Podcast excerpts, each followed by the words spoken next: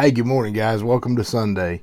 Just wanted to jump on here and do a real quick little devotion kind of thing with you this morning. Try to get something in every week if I can. And I've been thinking about some things.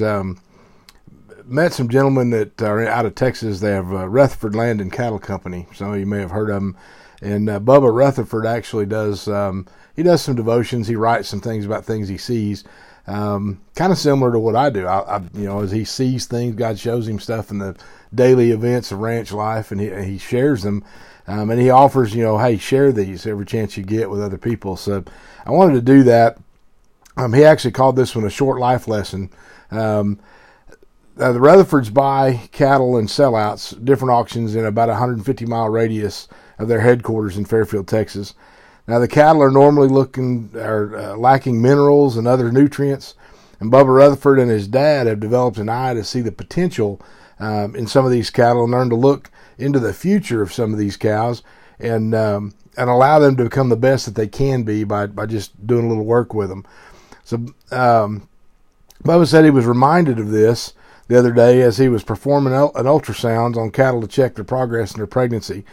And he said, several months ago, I had a 4-year-old nurse cow that was really thin, really neglected, and just needed help.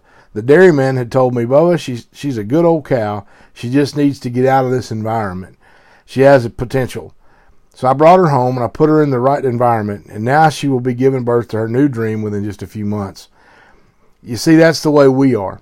A lot of times God is just saying, son or daughter, you're a good person. But man, you got a lot of potential, but you just need to get out of the environment that you're in. You're in the wrong environment. God created you and he called you to his service.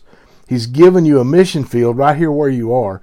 Sometimes we look at, as we give our lives to Christ and we learn that we're to serve and to be servants. And, I actually had a fear of the mission field, thinking, man, if I give my life to Christ, he's going to call me to China, or he's going to call me overseas, and I really don't want to do that. I'm scared to death of that.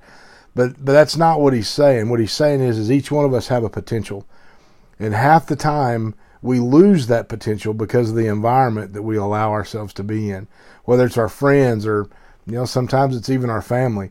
It's an environment that creates something inside of us that hampers us, that dampens our fire that God has put in us to share with others.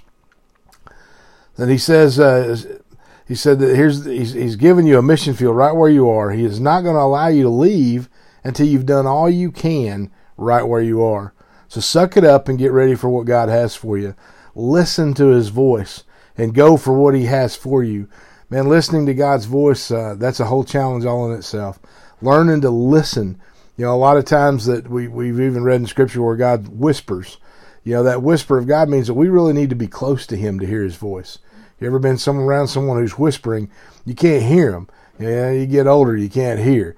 Well, it's because we need to lean in a little closer. That's what God wants us to do with him. Lean in a little closer. Listen to his voice. What's he got for you? What has he called you? Who has he called you to be? See, God doesn't create mistakes. He's never made a mistake. He's perfect in everything that he's ever done. So no matter who you are, no matter where you are, no matter what you find yourself in, God still has a plan and a purpose for you. You still have potential for his kingdom. You still have potential to reach those that he's called you to reach in your mission field right where you are. I used to talk about bloom where you're planted. Wherever you're planted, you need to grow. You need to see the things that God's called you to do. He goes on to say that you have potential and you are worthy of Jesus dying for you. He's excited for you, and you must get excited for what he has for you. Man, God's plan is exciting. He's excited to see you achieve it. You should be excited to see what he has for you on the other side. I pray that you just grab this message and that you run with it. Realize that your potential sits within you. Is your environment causing you to not be who God called you to be?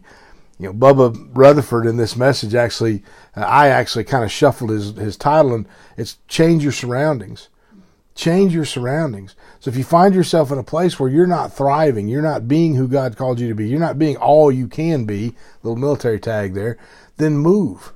Move who you are. Move your surroundings. Change your friends if need be.